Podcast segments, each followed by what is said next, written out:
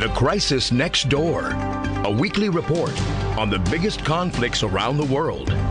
With host Jason Brooks.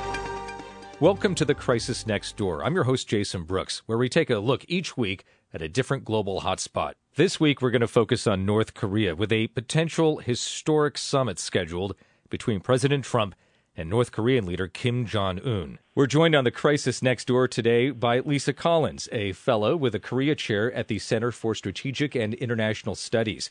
Prior to joining the center, she worked for seven years as a program officer at the Asan Institute for Policy Studies in Seoul, Korea. Uh, Lisa, thank you for joining us today. Uh, obviously, the talks could be on, they could be off regarding a summit between President Trump and North Korea's Kim Jong un. I want to get to the motivations, though. What do you think the motivations are for Kim Jong un in this summit with President Trump?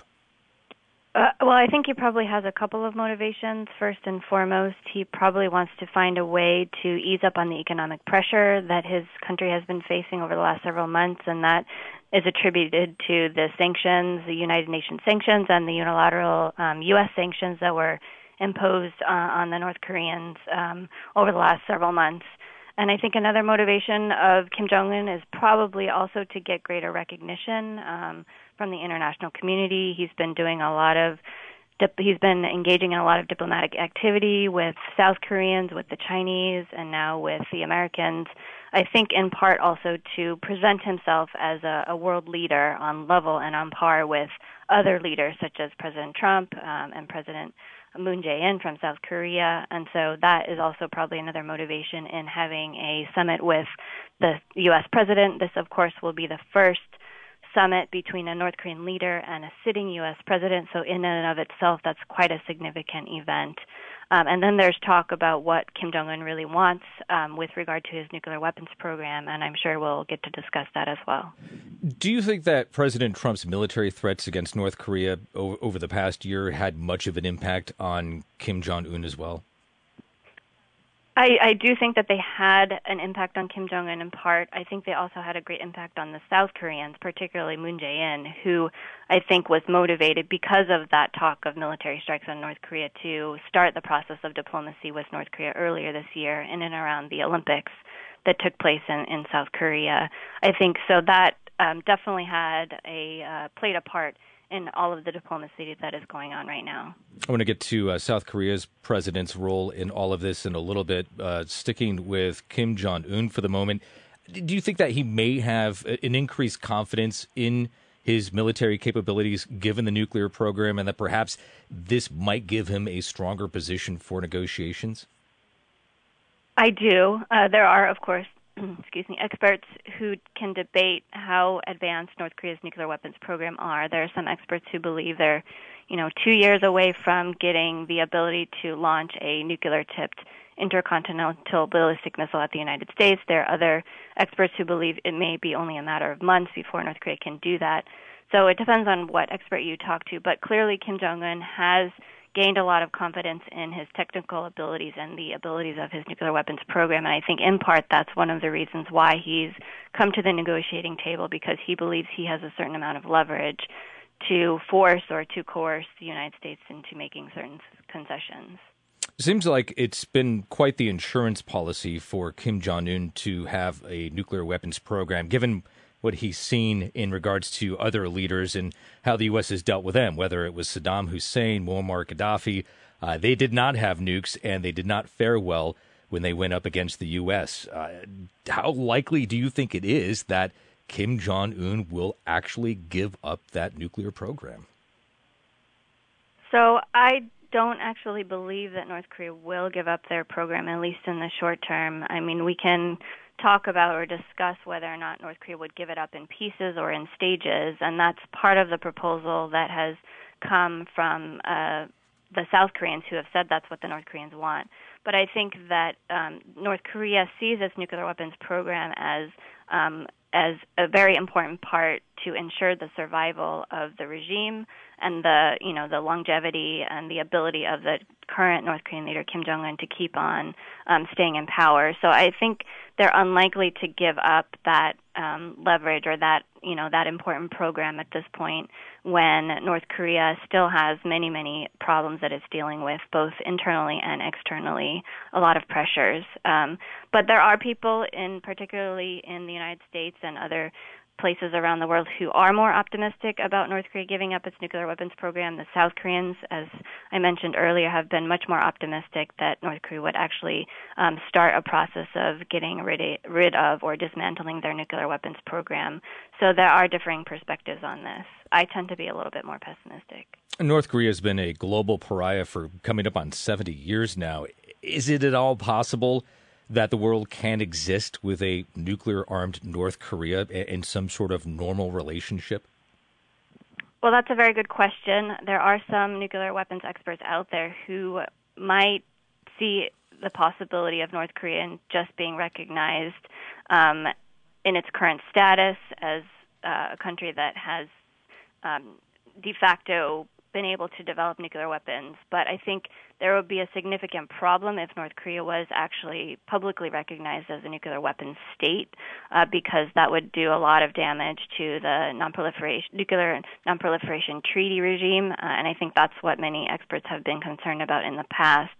But um, the Chinese have also proposed what's called a freeze for freeze deal, where North Korea basically agrees to freeze the testing of its nuclear weapons and ballistic missiles and the production of those programs in exchange for the United States and South Korea freezing its uh, uh, its military exercises that happen annually um, with the United States and South Korea in the region, but that so far that proposal has been a non-starter. So um, there there are also varying uh, opinions on this as well.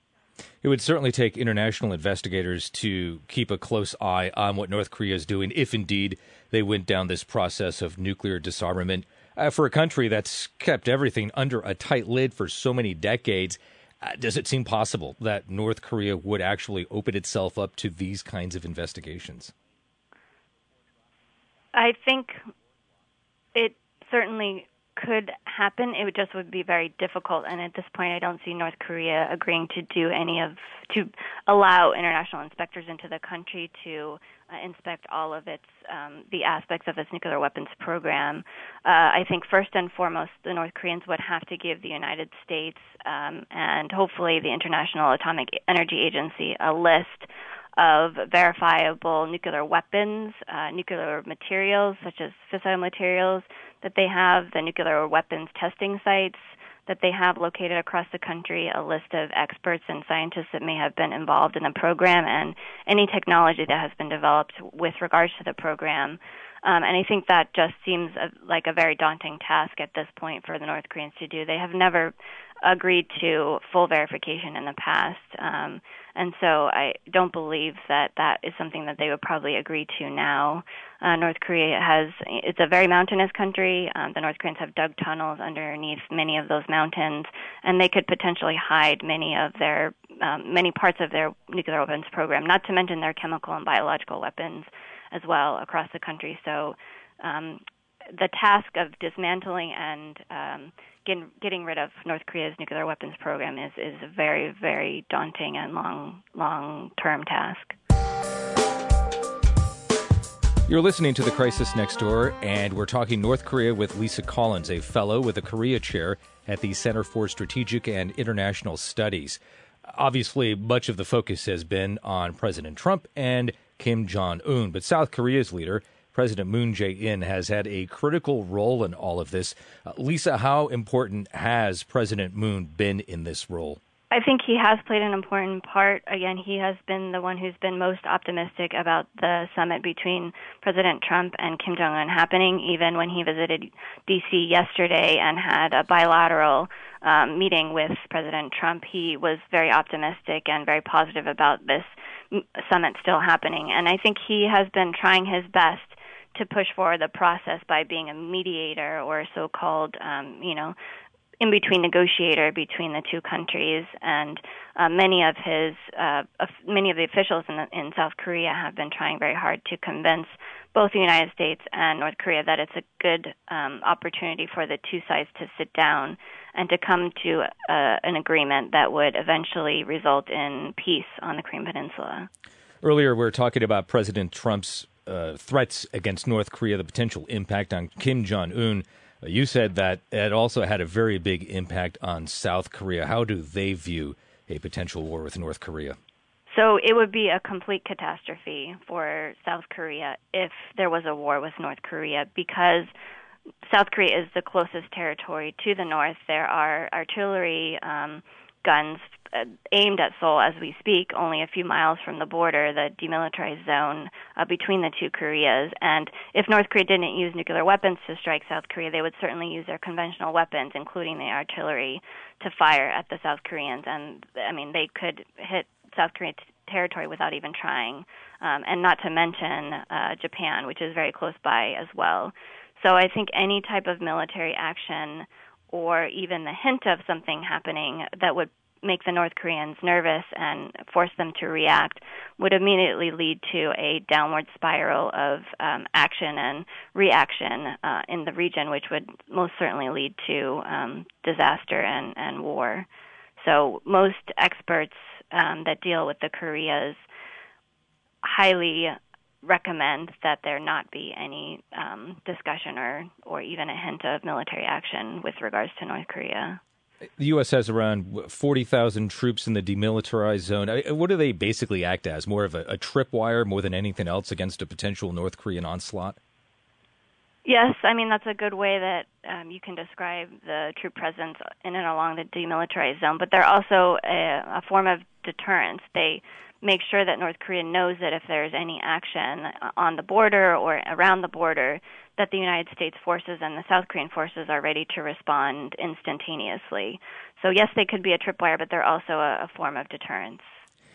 We often wonder what the conditions of the North Korean military are, given the severe economic conditions in the country, uh, whether or not it's an army that would actually fight hard for Kim Jong un. I read a very interesting quote from a retired South Korean Lieutenant General In-Bum Chun. He told the Policy Exchange think tank in London earlier this year that if we had to go into North Korea, it would not be like going into Iraq or Afghanistan. It won't be like topping President Hussein. It would be more like trying to get rid of Allah. Very strong comments. Uh, do you think that North Korean troops would fight that hard and the North Korean uh, populace would fight that hard for Pyongyang? So again, that's a very good question. I think there certainly would be elements of the North Korean populace and the North Korean army that would fight back, uh, and there certainly would be insurgent groups um, to fight with any uh, force that that entered North Korean territory.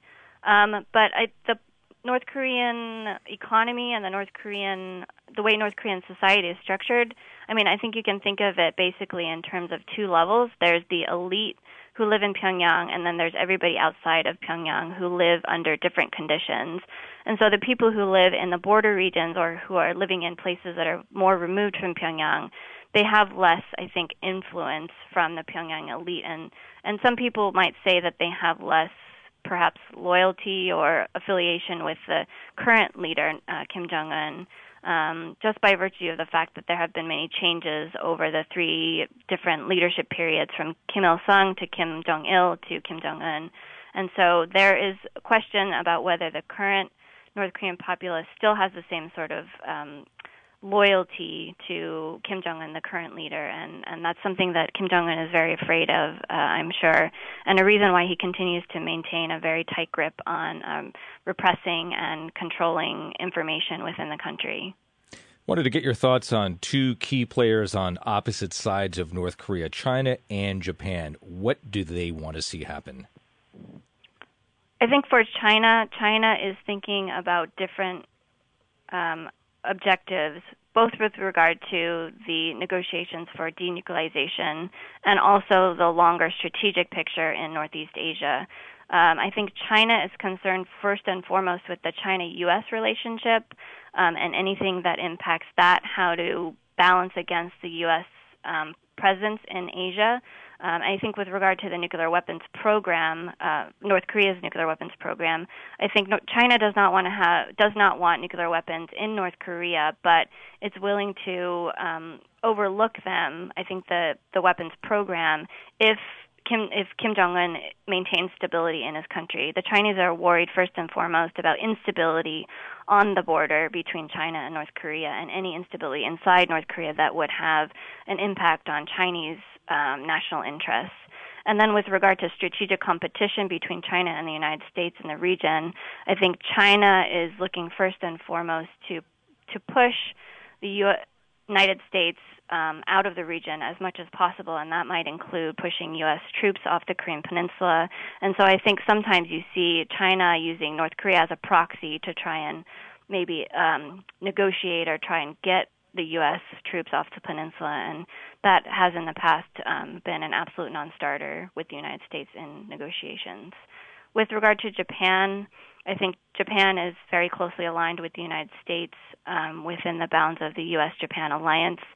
Uh, Japan is very concerned about North Korea's nuclear weapons program, particularly the ballistic missiles, because many of the ballistic missile tests actually flew over J- Japanese territory over the last year, um, and there was some fear, concerns in Japan that some of the missile parts might even hit uh, Japan or you know um, cause injury to some of the Japanese citizens.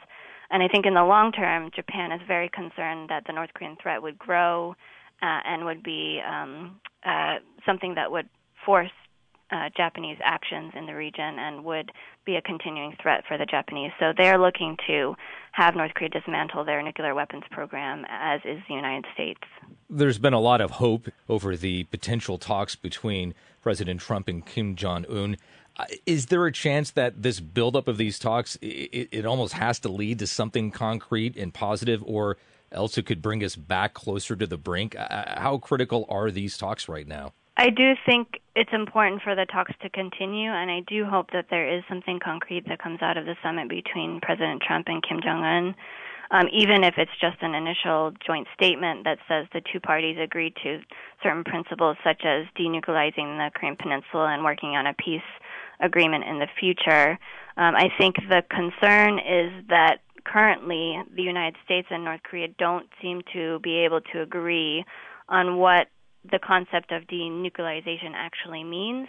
Um, for the North Koreans, it means something different um, than I think what it currently means to the United States. The United States has talked about what's called complete, irreversible, verifiable um, dismantlement of North Korea's nuclear weapons program. Um, and and the Trump administration in particular has said this needs to happen as quickly as possible. But for the North Koreans, um, denuclearization means first and foremost that the so-called threat coming from the United States, what the North Koreans call hostile policy, um, ends. And so, in order for that to happen, the North Koreans have said in the past that they want the U.S. troops removed from the Korean Peninsula. They want the U.S. and South Korea to stop military exercise in the region. They also want U.S. Um, uh, U.S. and South Korea alliance to eventually end. Uh, and so all of these conditions, in North Korea's eyes, would be preconditions for them to agree to denuclearization if they're even willing to give up their nuclear weapons program. Um, and so again, that goes back to the question of what is Kim Jong Un's motivation at this time about talking about his program, and um, does he have both the intent and the capability, the capacity to dismantle the nuclear weapons program? Steps in the right direction, but still a long ways to go to reaching that elusive goal of peace. You've been listening to The Crisis Next Door. We're talking about North Korea. We've been joined by Lisa Collins, a fellow with the Korea Chair at the Center for Strategic and International Studies. Lisa, thank you so much for joining us today. It was great to be on the program. Thanks for having me. The Crisis Next Door with host Jason Brooks is produced weekly. If you have any thoughts for Jason, email him at tcndpodcast at kcbsradio.com. Again, that's tcndpodcast at kcbsradio.com. All star closer Kenley Jansen, we have a question. What's the best podcast of all time? Baseball isn't boring, baby. I'm Rob Bradford, and every single day I'm sitting down with the biggest names to show you this great game is the greatest game. It's my podcast, it's my passion, it's a cause I started more than two years ago, and is now the most prolific national daily baseball pod there is. Another fact, so jump aboard the BIB Express. Follow and listen to Baseball Isn't Boring, presented by Wasabi Hot Cloud Storage on the free Odyssey app or wherever you get your podcasts.